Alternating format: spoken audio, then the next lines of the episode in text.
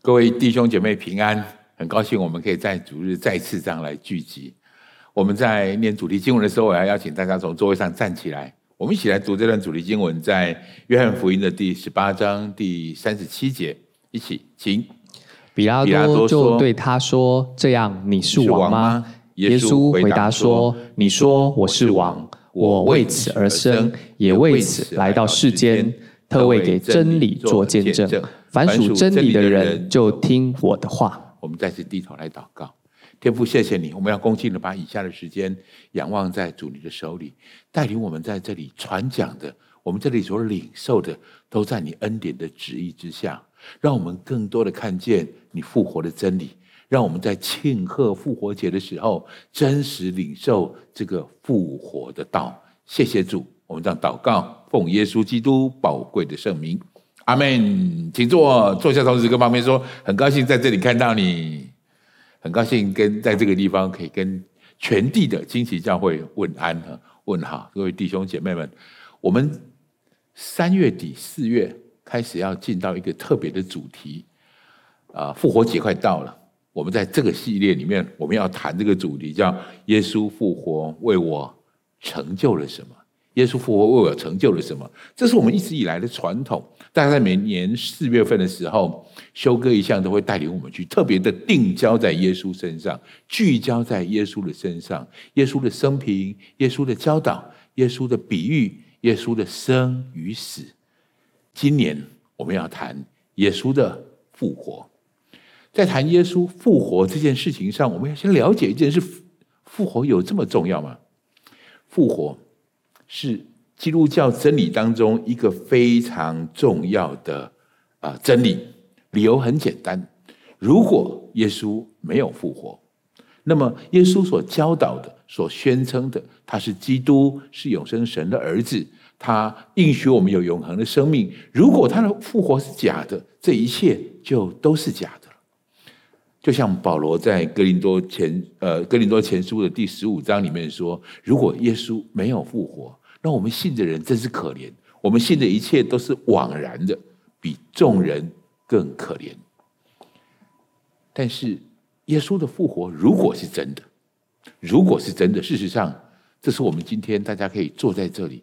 事实上，这是为什么在两千年后的现在，许多人口称耶稣基督是主最重要的原因。耶稣确实复活了，复活是真的。所以他说：“我是基督，是永生神的儿子。”这件事是真的。他说：“他要复活，我们也要跟着他复活。”这句话也就是真的。从此，我们就有复活的盼望。那个复活的盼望，影响现在我们对人生、对生命、对于我们一切看来好像无常的世事，就有不同的体会，就有不同的认识。所以。这是一个非常重要的真理，这是一个非常重要的真理，请你跟旁边说，复活节很重要，因为我们正在庆复活节的主题就是耶稣的复活，耶稣的复活。关于复活这件事，我们有一个重点，我想先提出来：耶稣知道自己会上十字架，耶稣知道他要为众人而死，可是。耶稣在每一次谈到他要死的时候，耶稣都会特别强调第三天我要从死里复活。也就是耶稣每次说到他要上十字架，几乎他都会特别在提到第三日他要从死里复活。这句话是什么意思呢？这对我们有什么意义呢？他说三日后我要复活。事实上，如果我们深深思考这句话，这句话背后一个很重要的意义，很重要的含义。这句话是神对所有邪恶权势永远的答案。我会上十字架，我会死，但是三天后我要复活。死亡的权势曾经是如此之大，但死亡的权势不是永远的。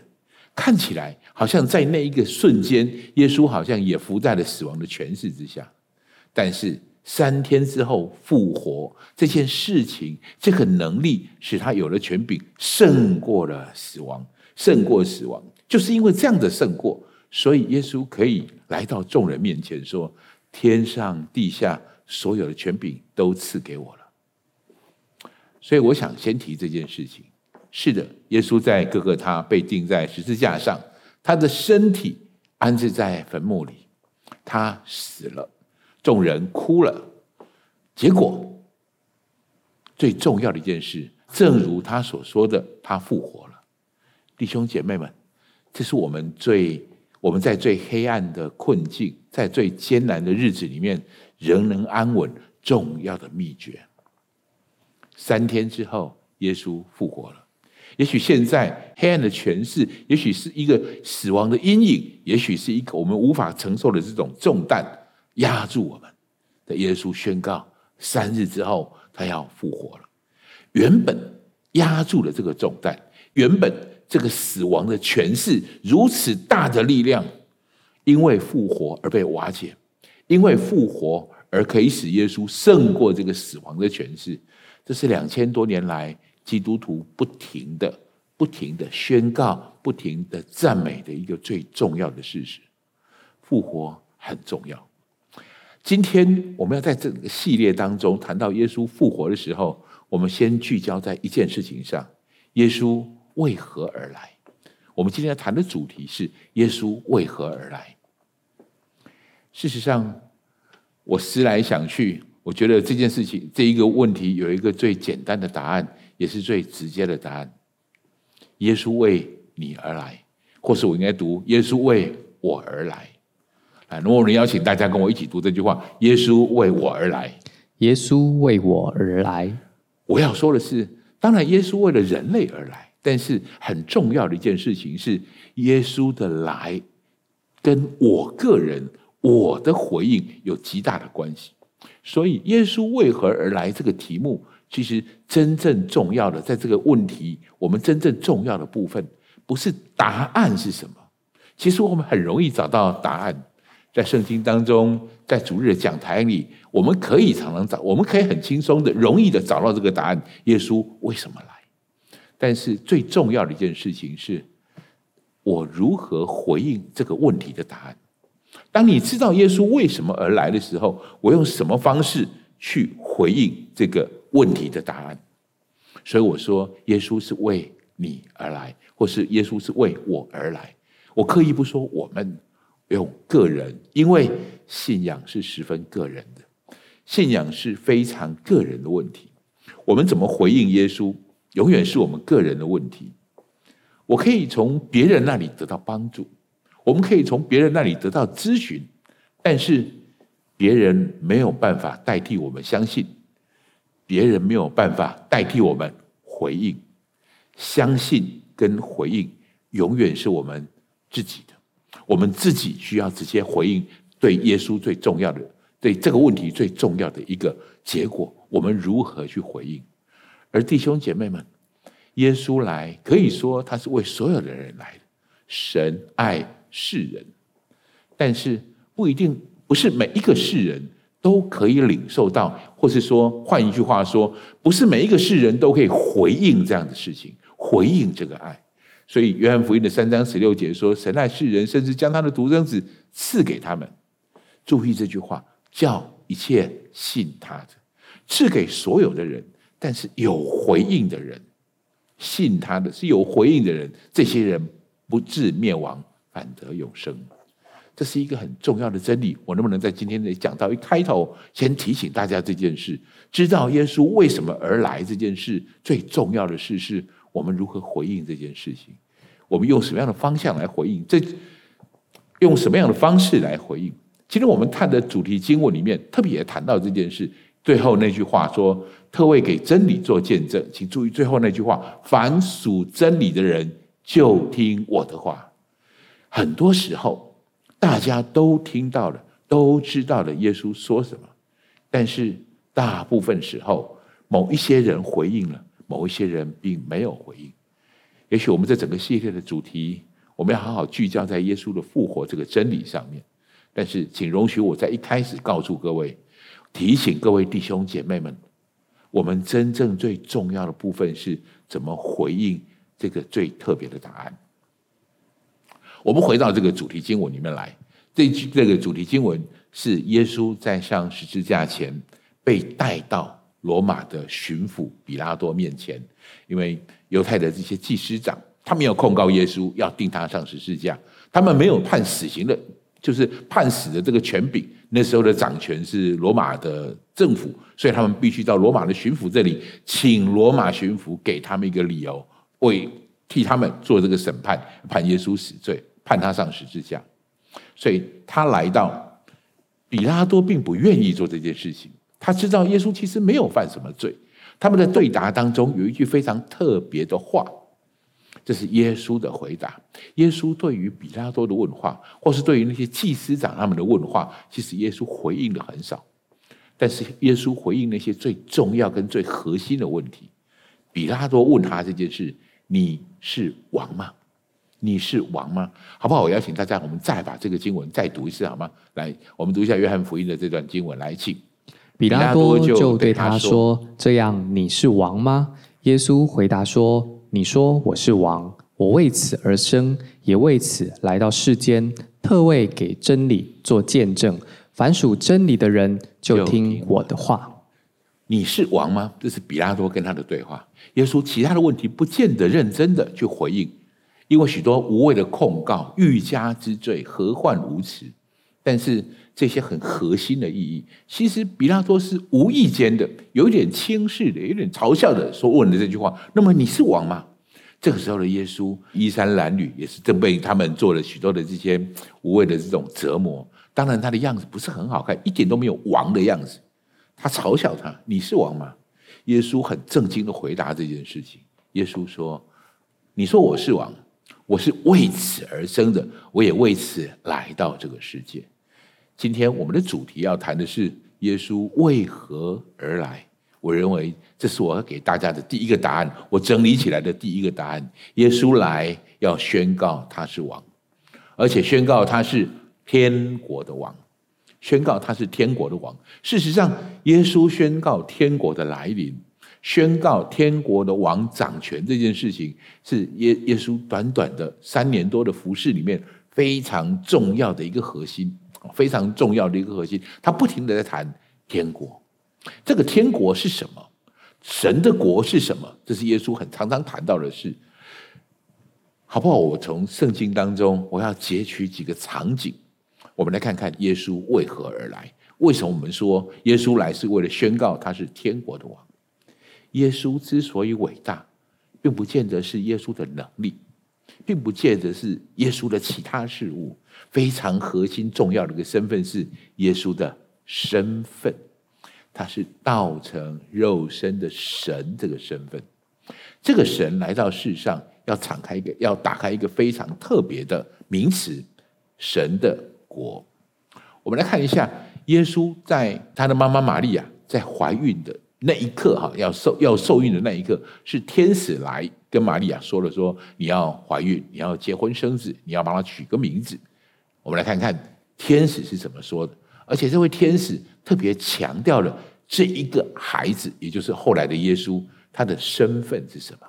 我们来读一下这个路加福音里面，我们常常在圣诞节里面读到经文。然后从这件事情上，我们来看看耶稣为何而来。我们一起读，请你要怀孕生子，可以给他起名叫耶稣，他要为大。称为至高者的儿子，主神要把他主大卫的位给他。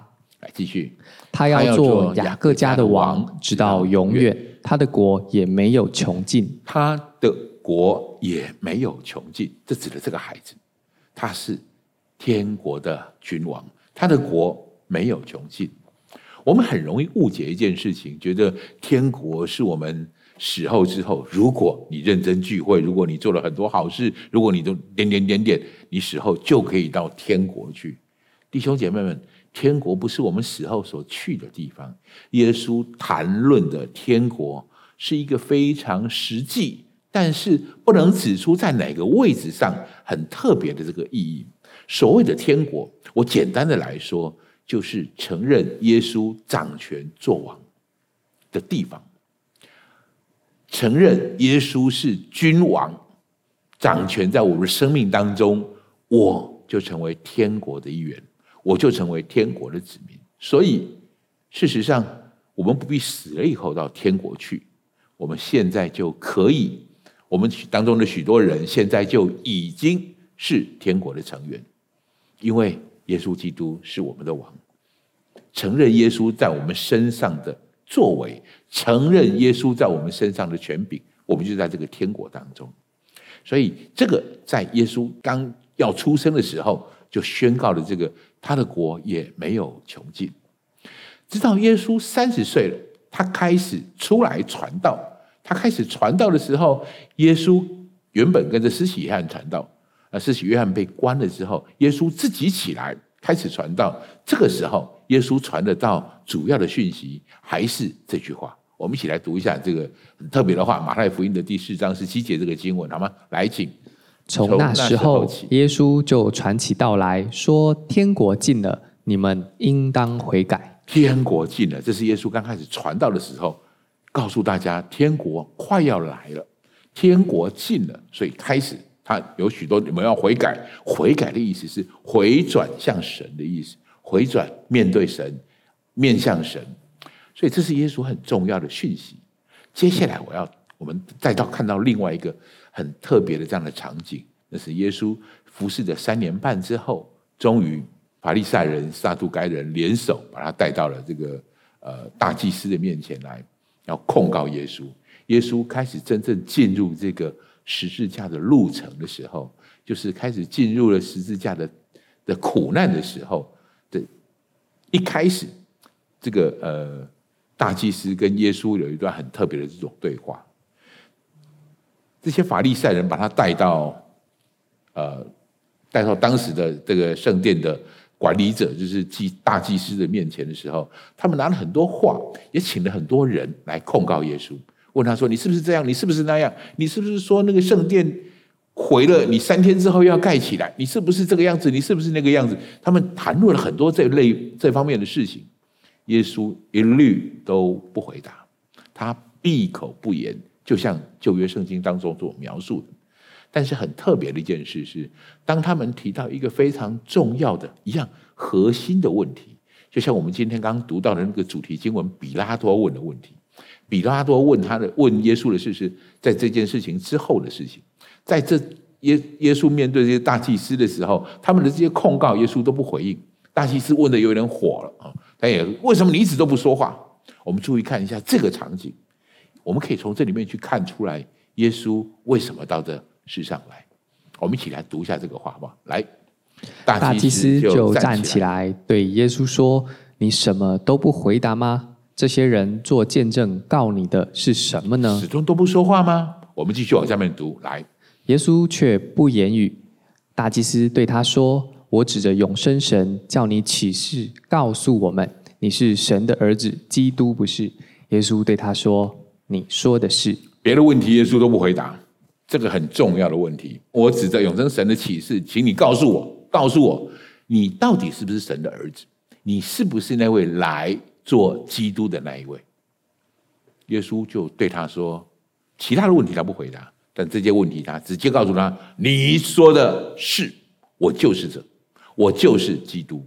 所以我想从这个场景，从我们刚才看到的这几个片面的，从出生到传道。到耶稣要上十字架之前，我们很清楚知道，天国的君王这个身份是耶稣来这个世上非常重要的一个目的。他不只来悄悄的做这件事情，他来在宣告这件事情。在当时候的人们对天国是没有概念的，耶稣有很多的教导。就谈到天国是什么，所以他要花很多的时间教导当时的人，天国就好像是天国就好比。于是，在他上十字架之前，他宣告承认了这件很重要的事，他是那位基督，基督就是弥赛亚，受膏者，君王的意思。我们把场景快速再跳到耶稣的死，从此就因为这句事这件事情。所以耶稣被钉在十字架上，因为这些事，他承认他是神的儿子，他在比拉多面前承认他是王，这是他受罪、受审判、被钉十字架上面的所谓的罪名。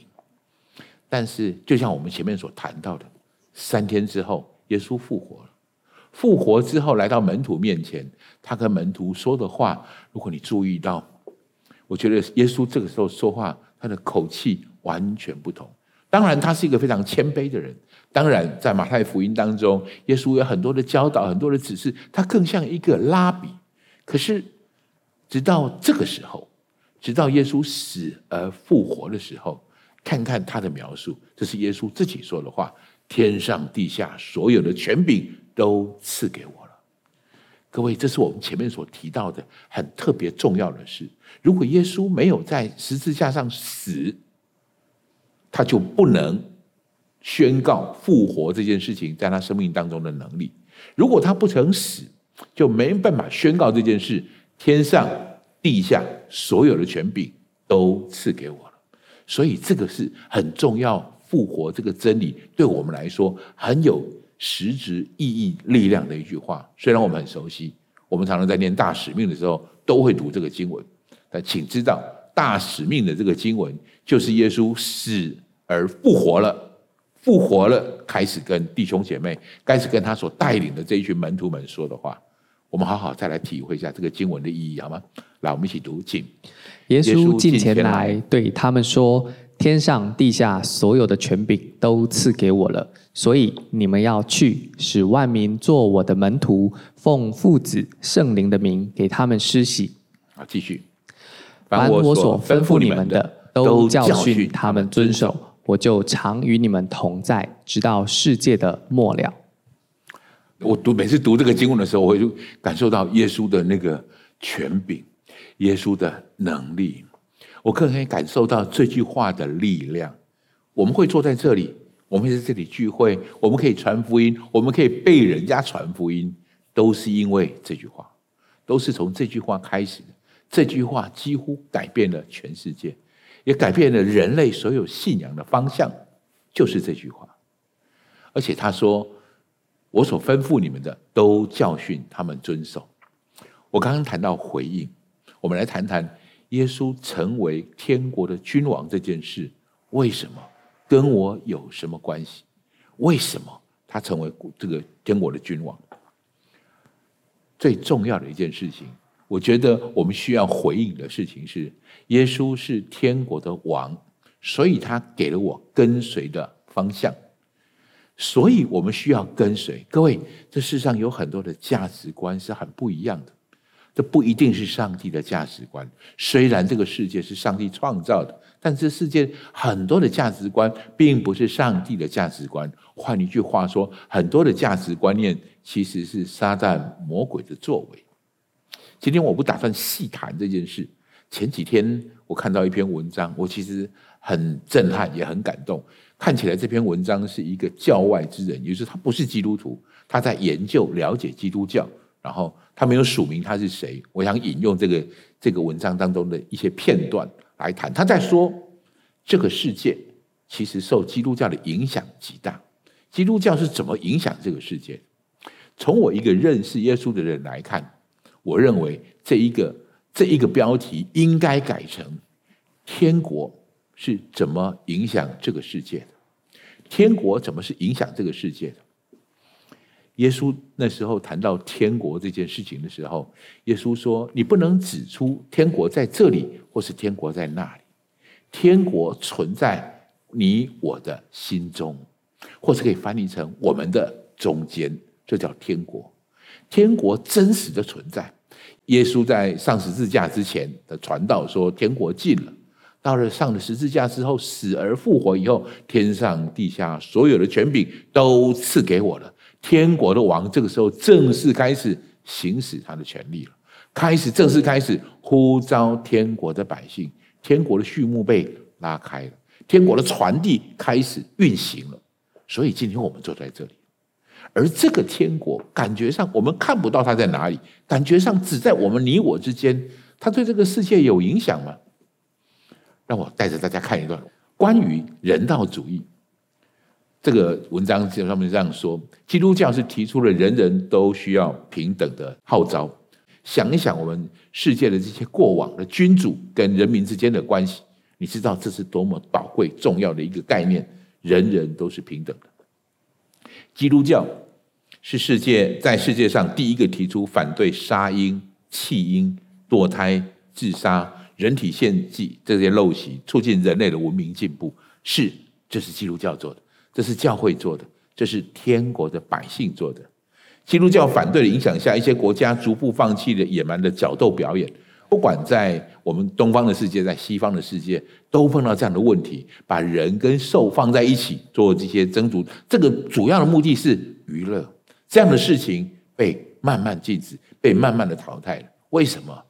天国的百姓正在做这件事。基督教强烈的反对一下，世界逐步废除了奴隶的制度。废除了奴隶的制度。好，我们再来谈婚姻家庭，这是更宝贵的一件事情。基督教赋予婚姻的神圣性，反对一夫多妻制，促成一夫一妻制的形成。所以，大部分的国家都有重婚罪了。感谢主，为什么？谁提倡这件事情？天国的百姓。基督教在首次提出男女平等的观念。是的。男女受教权平等，男女的投票权是平等的。各位，谁打破这件事？谁告诉你男女一律平等？男女是同尊同荣的？谁说了这件事？没错，天国的百姓。我想问的事情是：为什么？为什么这些人们会去做这些事？为什么这些天国的百姓会做这件事？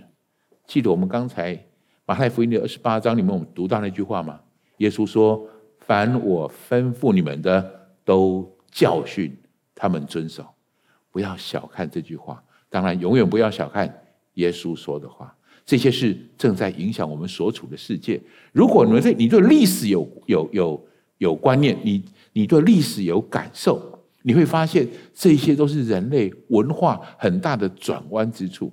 不止如此，我如果在下面提的话，基督教是在世界上第一个提出男女平等的概念。基督教除废除了用女人陪葬的野蛮习俗。在基督教的强烈反对下，中国废除了女人裹小脚的习俗，这是很真实的。就是我自己在我这个年纪，我亲眼见证过，我真的看到我小学的时候的同学，他的奶奶是裹小脚的，这是很特别的事情。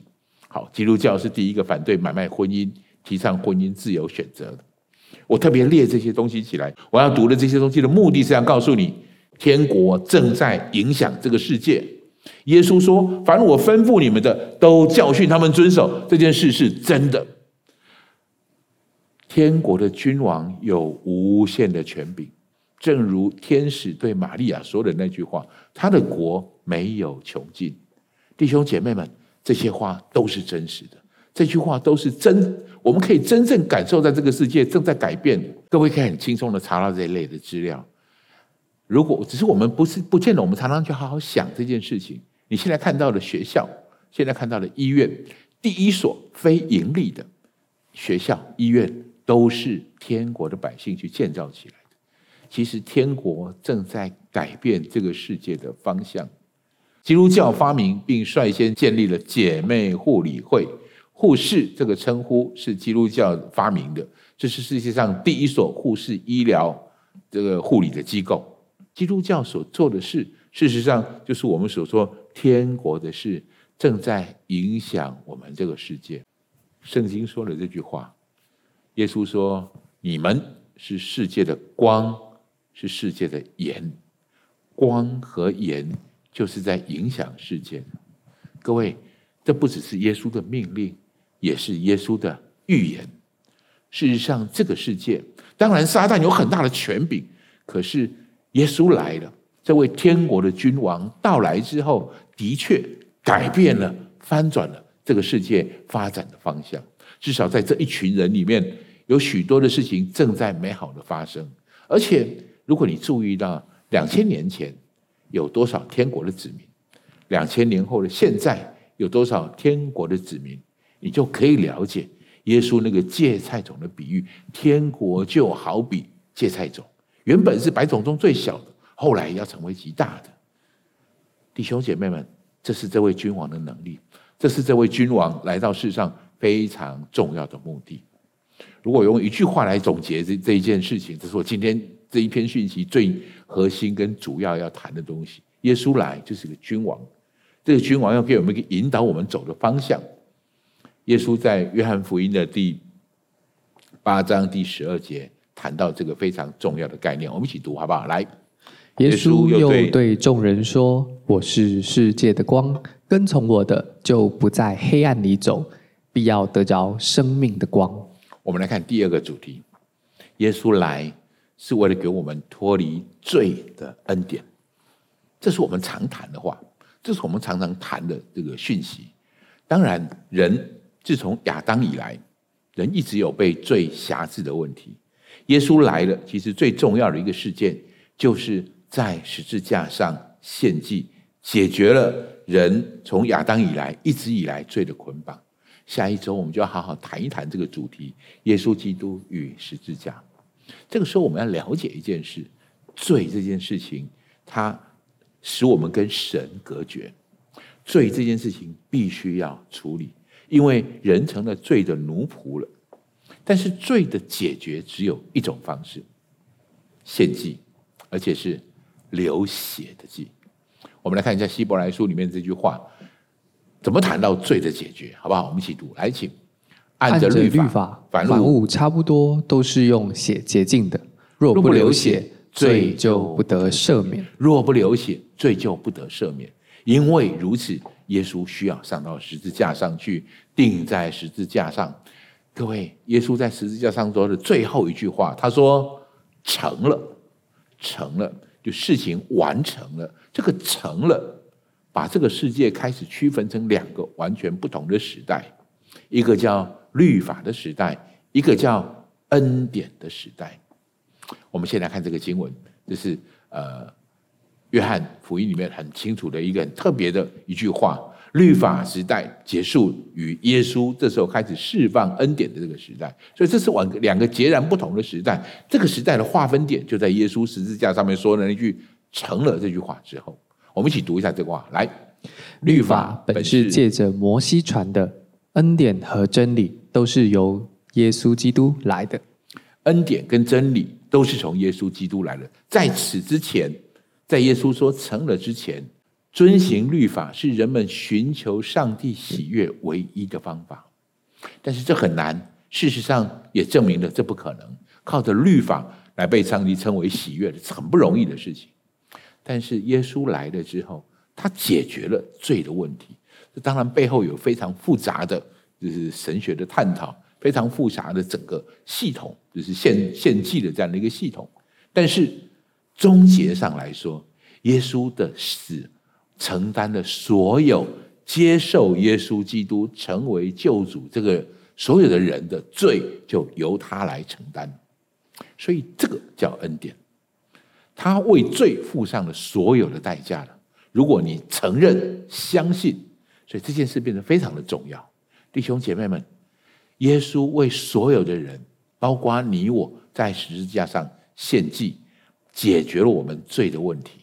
但是有一个非常重要的事实是，我们需要用信来领受这件事。我们要用信心来回应跟领受这件事情。所以以佛所书里面这样说：得救本身是一个恩典，但是要靠着信去领受。我们来读一下这句话好吗？来，以佛所书二章八节，请。你们得救是本乎恩，也因着信。这并不是出于自己，乃是神所赐的。不是出于自己，乃是神所赐给我们。我想说，那罪的问题，其实对我们来说，这是一个不太容易了解的罪的问题。我用换一个经文来跟大家好好谈一谈这件事，也许我们比较容易清楚一点。耶稣来到这个世上初期的时候，他在传道，他引用了旧约圣经当中的一句话，他来说我是谁？你们好好想一想，读了这句话以后，这就是我来的目的。我们今天要探讨的是耶稣为何而来。我觉得这个经文最能够表示耶稣为何而来？为什么为你为我而来？因为我们读一下好吗？来，主的灵在我身上，因为他用高高我，叫我传福音给贫穷的人，差遣我报告被掳的得释放，瞎眼的得看见，叫那受压制的得自由。耶稣为我们来做的就是这件特别特别美好的这种事情。我每次看到这个经文，我就会想起一个笑话。有一对夫妻吵架了，来到牧师的面前啊，来到牧师面前，哇，两个人吵得很凶啊。那太太就跟牧师说：“我当初真是瞎了眼了，我才会嫁给他。”哦，他先生听到这个话就很生气，也说：“我当初真的也是瞎了眼了，我才会娶你。”啊，这个牧师我很欣赏他的智慧。这个牧师说：“你们当初都瞎了眼，感谢主，看起来现在你们的眼睛都得到医治了，你们看得见了。这是圣经里面的应许啊！圣经说瞎眼的要得看见。我们来看看耶稣还有哪些应许可以发生在你们的婚姻里面啊！我觉得我好喜欢这个笑话，但是从这个笑话里面，或是我不晓得你是不是曾经说过这个话？我当初真是瞎眼了，我当初真是脑残。”做了哪些事？告诉我们，证明一件事情。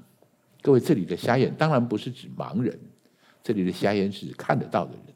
有时候我们必须看到了，弄清楚了，才发觉我们原来是瞎眼的，之前是瞎眼的。这是耶稣来告诉我们，给我们真理很重要的是，真理让我们打开真正的眼睛，或是真理给我们一个真实的自由。我印象很深刻的事情是，我一直觉得我是为我的太太、为我的孩子们而活的。我那时候有我很认真的工作哈，很多的时间主要的花在花在工作的时间上。但是就是来到教会，我记得那是第一篇、第二篇听到修哥的这个讲道，他告诉我：你觉得你生命当中最重要的事情是什么？其实你要列出。你所奉上的时间是多少？你在那边所摆上的金钱有多少？这是你生命当中可能最重要的两件事。还有你的专注力在那上面有多少？你要说你在敬拜什么，或是说你要说你爱什么？这三个指标是你衡量你生命当中最特别的这样的事物。我其实吓了一大跳，我才发现这件事情是真实的。我们常常说我们在乎的，其实我们花的时间太少。我们花的精力太少，我们付出的关心太少。可是我们常常发现那些不重要的，我们常常花的时间很多，常常投入我们的生命在做那些事情。我最近碰到几位追剧的弟兄姐妹们，我真是觉得他们他们奉上了生命在做这件事情。那些剧啊，他说看了一集就不能看不看第二集，看了第二集就不能不把它看到结尾。各位，你需要被掳的得释放这样子的能力。我想说的东西是真理，或是耶稣来，他要给我们这个非常特别的概念，一个非常特别的意义跟价值。什么是瞎眼的得看见？有时候我们需要看见了，我们才知道之前是瞎的；有时候我们需要得释放了，我们才知道以前我们是被掳的。我们有时候常常需要得到自由了，才发现我们其实是受辖制的。这些在教会当中的见证里，你会不停的看到这件事情。这是耶稣来最重要的目的，在你我身上显明这个非常特别的能力。也就是说，我们常常有时候我们是被掳的，我们是瞎眼的，我们是受压制的。其实有时候我们并不自知，所以我们的生命的光景就会被某些事情引诱，就会被某些事情压榨。今天我们谈的题目：耶稣来，为什么而来？我要说。耶稣来要赐给我们脱离罪的恩典，所以耶稣给我们这样的一个应许。我们读一下约翰福音的第十章第十节，一个非常重要的经文，好不好？我们一起读。来，盗贼来，无非要偷窃、杀害、毁坏。我来了，是要叫羊得生命，并且得的更丰盛，得的更丰盛。祝福每位弟兄姐妹们，我们可以真实的领受耶稣来给我们的祝福，得更丰盛的生命。第三个标题，我要给你是耶稣来为了给我们复活的盼望。当然，这也是我们这个系列很重要的主题。接下来几个礼拜，我们好好谈这件事情。复活的盼望，在谈这件事、谈复活之前，我们来谈一个很特别的概念，叫做永恒。这是一个很难说清楚的东西。什么叫永恒？没有时间的限制，永远的永远吗？好像不止如此。什么是永恒？什么是永生？这些事放在我们里面，我们很难解释清楚。可是我们又清楚的知道，它真的存在，而且这样的存在，只有人有这样的概念。我之前谈过这件事情，我觉得这是我思想思考之后，这对我来说是很大的一个震撼。只有人才有永恒的概念，所有的动物都没有永恒的概念。为什么？只有人会为死后来打算。我们知道死。人的死亡其实不是生命的结束，那可能是另外一个生命的开始。有些人有这种感觉，或是人的死亡其实不是所有事情的结束，所以我们会为我们的亲人预备死后的物件。在从所有的传统的习俗当中，我们会看到，只有人类会为所有所有的过世的人为他们做预备跟打算。你从来不会看到一个狗、一个大象，他们为他们死后做了哪些预备。他们不会为了这个哦，特别今天我要拿的多少的食物啊？比如说一只小狗，它今天叼着一个骨头说啊，这个我要留着给我死去的爸爸妈妈享用，我不吃。你在动物上看不到这样的行为，为什么？他们没有永恒的概念。传道书里面这句话很典型的描述了这件事情。我们也来读一下这句话：来，神造万物，个案其实成为美好，又将永生安置在世人心里。然而，神从始至终的作为，人不能参透。什么叫做永生安置在世人的心里？这个永生，弟兄姐妹们，它跟复活有关，耶稣教导的复活有关。保罗有关这方面的论述，保罗在罗马书里面第八章，他是这样说的：这些我们这些人是啊、呃，领受了耶稣的能力，我们跟随了耶稣，这些事情，这个耶稣从死人复活的灵就住在我们里面了。我们来看经文怎么描述的，好了，好不好？我们来读罗马书第八章第十一节，来，请。如果那使耶稣从死人中复活者的灵住在你们里面，里面那使基督从死人中复活的，也必借着住在你们里面的圣灵，使你们必死的身体活过来。我们会复活，这是圣经给我们的应许。要不你就不信圣经。如果你信圣经，你就一定要信这个非常重要的真理。这个真理对我们来说极为重要。当然，这是不容易的相信的事情，不容易了解的事情。我们不知道现在，我们不晓得呃复活的样式是什么，复活是如何。但是我们经过圣经的教导，我们可以知道这样的事情。圣经里面谈到的复活，指的说，基督好像是一个初熟的果子。而我们呢，初熟的果子，如果你种过果子，你会发现这果子当中会有一两颗是那种刚比别人更早熟的，那叫初熟的果子。长出来之后，以后丰收的时候会有一样的果子。那这些是刚熟的果子，所以他用这个方式来比喻耶稣是初熟的果子，我们呢就是后来盛产时期的果子，都要跟着他复活过来。这指的是在末世的时候。在末后的世代里面，我会得到一个全新的复活的身体，就像耶稣一样。这个身体是可以在天上的，可以在地上的。这个身体是不被时间控制的，这个身体是无比荣耀的。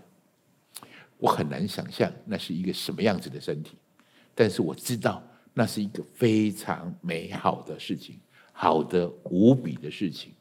我知道这是好的无比的事，这就叫做盼望。我从这个角度来跟各位谈谈这样的事情。盼望是什么？盼望指的是你知道有美好的事就要发生，它相反的是有忧虑、忧虑、担心。担心是你知道有糟糕的事就在发生。弟兄姐妹们，这是很重要的一个概念。其实，盼望跟忧虑都正在深刻的影响你现在的作为。盼望跟忧虑，其实都在真实的影响你现在的作为。所以，耶稣给我们的这个盼望，对我们来说何等的重要！这是我后来在教会学会的事。我刚开始认识耶稣的时候，我不晓得这样的的真理。这个真理是我们死后的盼望，我们死后有永生的盼望，有复活这样的盼望，会影响我们今生看待事情的态度。我印象很深刻，是我刚到教会来聚会，然后刚到金旗教会来聚会，我听修哥讲第一篇道的时候，我其实他讲其他的事情我都忘记了，我只记得一件事情，他那时候他在谈喜乐跟盼望的关系，修哥就站在山在那时候在三六八那个教会在救的那个现场堂的时候，他站在台上，他说了一句我完全无法听懂的话，他说我就是这样，我就是很快乐。我也不知道我在快乐什么，就很快乐。他的姿势就是这个样子。这个场面，这一个样子，其实深深的吸引我，打动我。我应该讲得更清楚一点是，让我很疑惑，我不晓得为什么有可能有一个人可以讲这样的话，我就是很快乐，我也不知道我在快乐什么，我就是很快乐。后来我发现，大部分的基督徒都有这个很特别的特质，为什么？我做一个这样的整理，耶稣给我们复活的盼望，这样的盼望其实反映在我们现在的生活里面，反映在我们现在生活里面。所以这一些人里面有一个不被震动的国，因为我有这样的盼望。如果你知道你有永恒的盼望，现在今天那个人态度对我差一点，那个人呃有哪些事情冒犯我，感觉上这就不是什么特别严重的事，因为我。幕后有一个很重要的盼望，更重要的事情是，当我有了这样子幕后复活的盼望，我面对死亡的样子就完全不同。不管是我自己的死亡，别人的死亡，当然死亡代表一种分离，这是很揪心、很痛苦、很不舒服的事情。但是我们的眼光会有不一样的改变。这是我常常在告别礼拜的时候常常说的话。我们在天上会再相见，因为有复活的盼望。在我们里面，所以很真实的事情是，我在还没有信主之前，我就发现这一群基督徒们，他们在面对死亡的概念和我完全不同。各位，这是盼望带给我们一个非常重要的实质的部分。这一个复活的盼望，不只指的是永恒的未来而已。圣经里面谈到的事情，复活其实是一种能力。它让我们有永恒的生命，但在另外一个层面，它也让我们有今世新生样式的能力。我再讲清楚一点，复活是一种能力，不管在永恒当中，我们拥有这样的，就是给我们有永恒这样的一个永生的能力。但是在我们进入死亡之前，在现在我们就可以支取这个能力，也就是这个能力不是在以后才有，现在你就可以拥有这样的能力。这是什么样的能力呢？我们来读一下罗马书的这句话，好不好？来，请。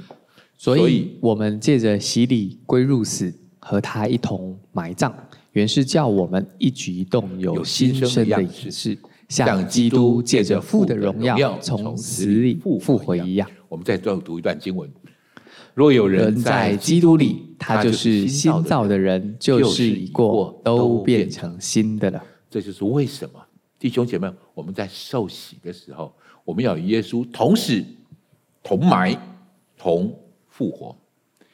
生命当中有一个非常重要的意义，那个复活的大能不是在我们死后才有，现在你就领受这样的能力。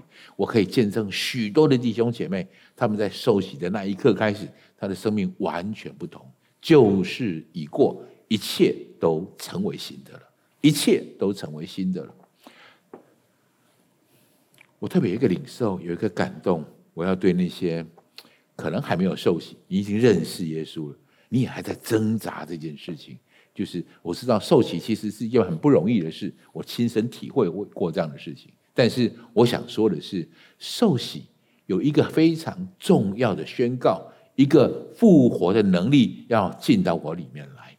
耶稣复活的大能会在我生命当中帮助我、祝福我。旧事已过，一切都是新的了。所以，如果在场我们看到这个视频的弟兄姐妹们，或是朋友们，也许你正在挣扎受洗的时间，我觉得神今天要给你一个清楚的 sign，告诉你：是的，时间到了，回应这个事情吧，回应耶稣来的事吧。最后，我做这样的整理：耶稣为什么而来？他是天国的王，他是赐恩典的神，他是给我们复活盼望的神。我们能做什么来回应？其实你可以做两件事情：一个是相信，一个是跟随。我再说一次，一个是相信，一个是跟随。相信是什么？相信是心和灵的行动，相信是我里面的作为，而跟随是我外在的表现，是我身体。作为的行动，所以这些回应跟行动都有直接的这种关系。一个是心理内在的，你要相信。待会儿我会带大家做一个很重要的祷告，如果你还在挣扎这件事，让这一个祷告叫觉知的祷告，真的进到你的心，进到你的灵里面去。跟随是一种回应的方式，身体的、作为的、外在的回应方式。对我们当中的某些人，也许受洗就是你跟随的开始；对我们当中的某些人，也许开始好好的参加主日，这是你的开始跟随。有些人可能开始读圣经。开始参与在小组里面，开始参与在青雨炉的敬拜当中，这是你跟随的开始。也许在我们某些人开始开创另一个神天国当中那个美好的事工，耶稣吩咐我们，帮助了我们去教训别人，也遵守，建立教会，建立某一个特别荣耀的事工。也许这就是你跟随的开始。我回到我刚开始的时候给大家的最重要的这个问题。我前面提醒过大家，耶稣为何而来这个问题最重要的部分，并不见得是这个问题的答案。最重要的部分是我如何回应这个问题的答案。我们一起来祷告。天父，谢谢你让我们在这里的聚集，谢谢你道成肉身在我们当中，在十字架上死而复活，让我们领受今天可以领受这个复活的这个盼望。我好像在领受，在祷告当中，我还再一次宣告这件事：关于信仰，关于耶稣为何而来这件事，这是一个个人信仰的问题。最终极的答案就是，耶稣是为了你而来的。我们当中的许多来宾朋友们，许多也许你刚开始来到教会认识这位上帝的人，我要给你一个最清楚的答案：耶稣是。为了你而来的，而知道这个答案，更重要的事情是你怎么回应这个答案。回应耶稣永远都是我们个人的问题，个人的方法。你可以从别人那里得到帮助，但是别人不能帮你相信，你得自己相信。别人不能当你回应。虽然他知道这样的回应对你的生命是最美好的，虽然他也尝过这些最美好的回回应之后，尝过这些最美好的果实，也就是瞎眼的看见，被掳的得释放，受压制的得自由。他领受过这些，但是他无法帮你回应。有时候我们必须看见了，才知道我们曾经瞎过；有时候我们必须得释放了，我们才知道我们受压制。所以。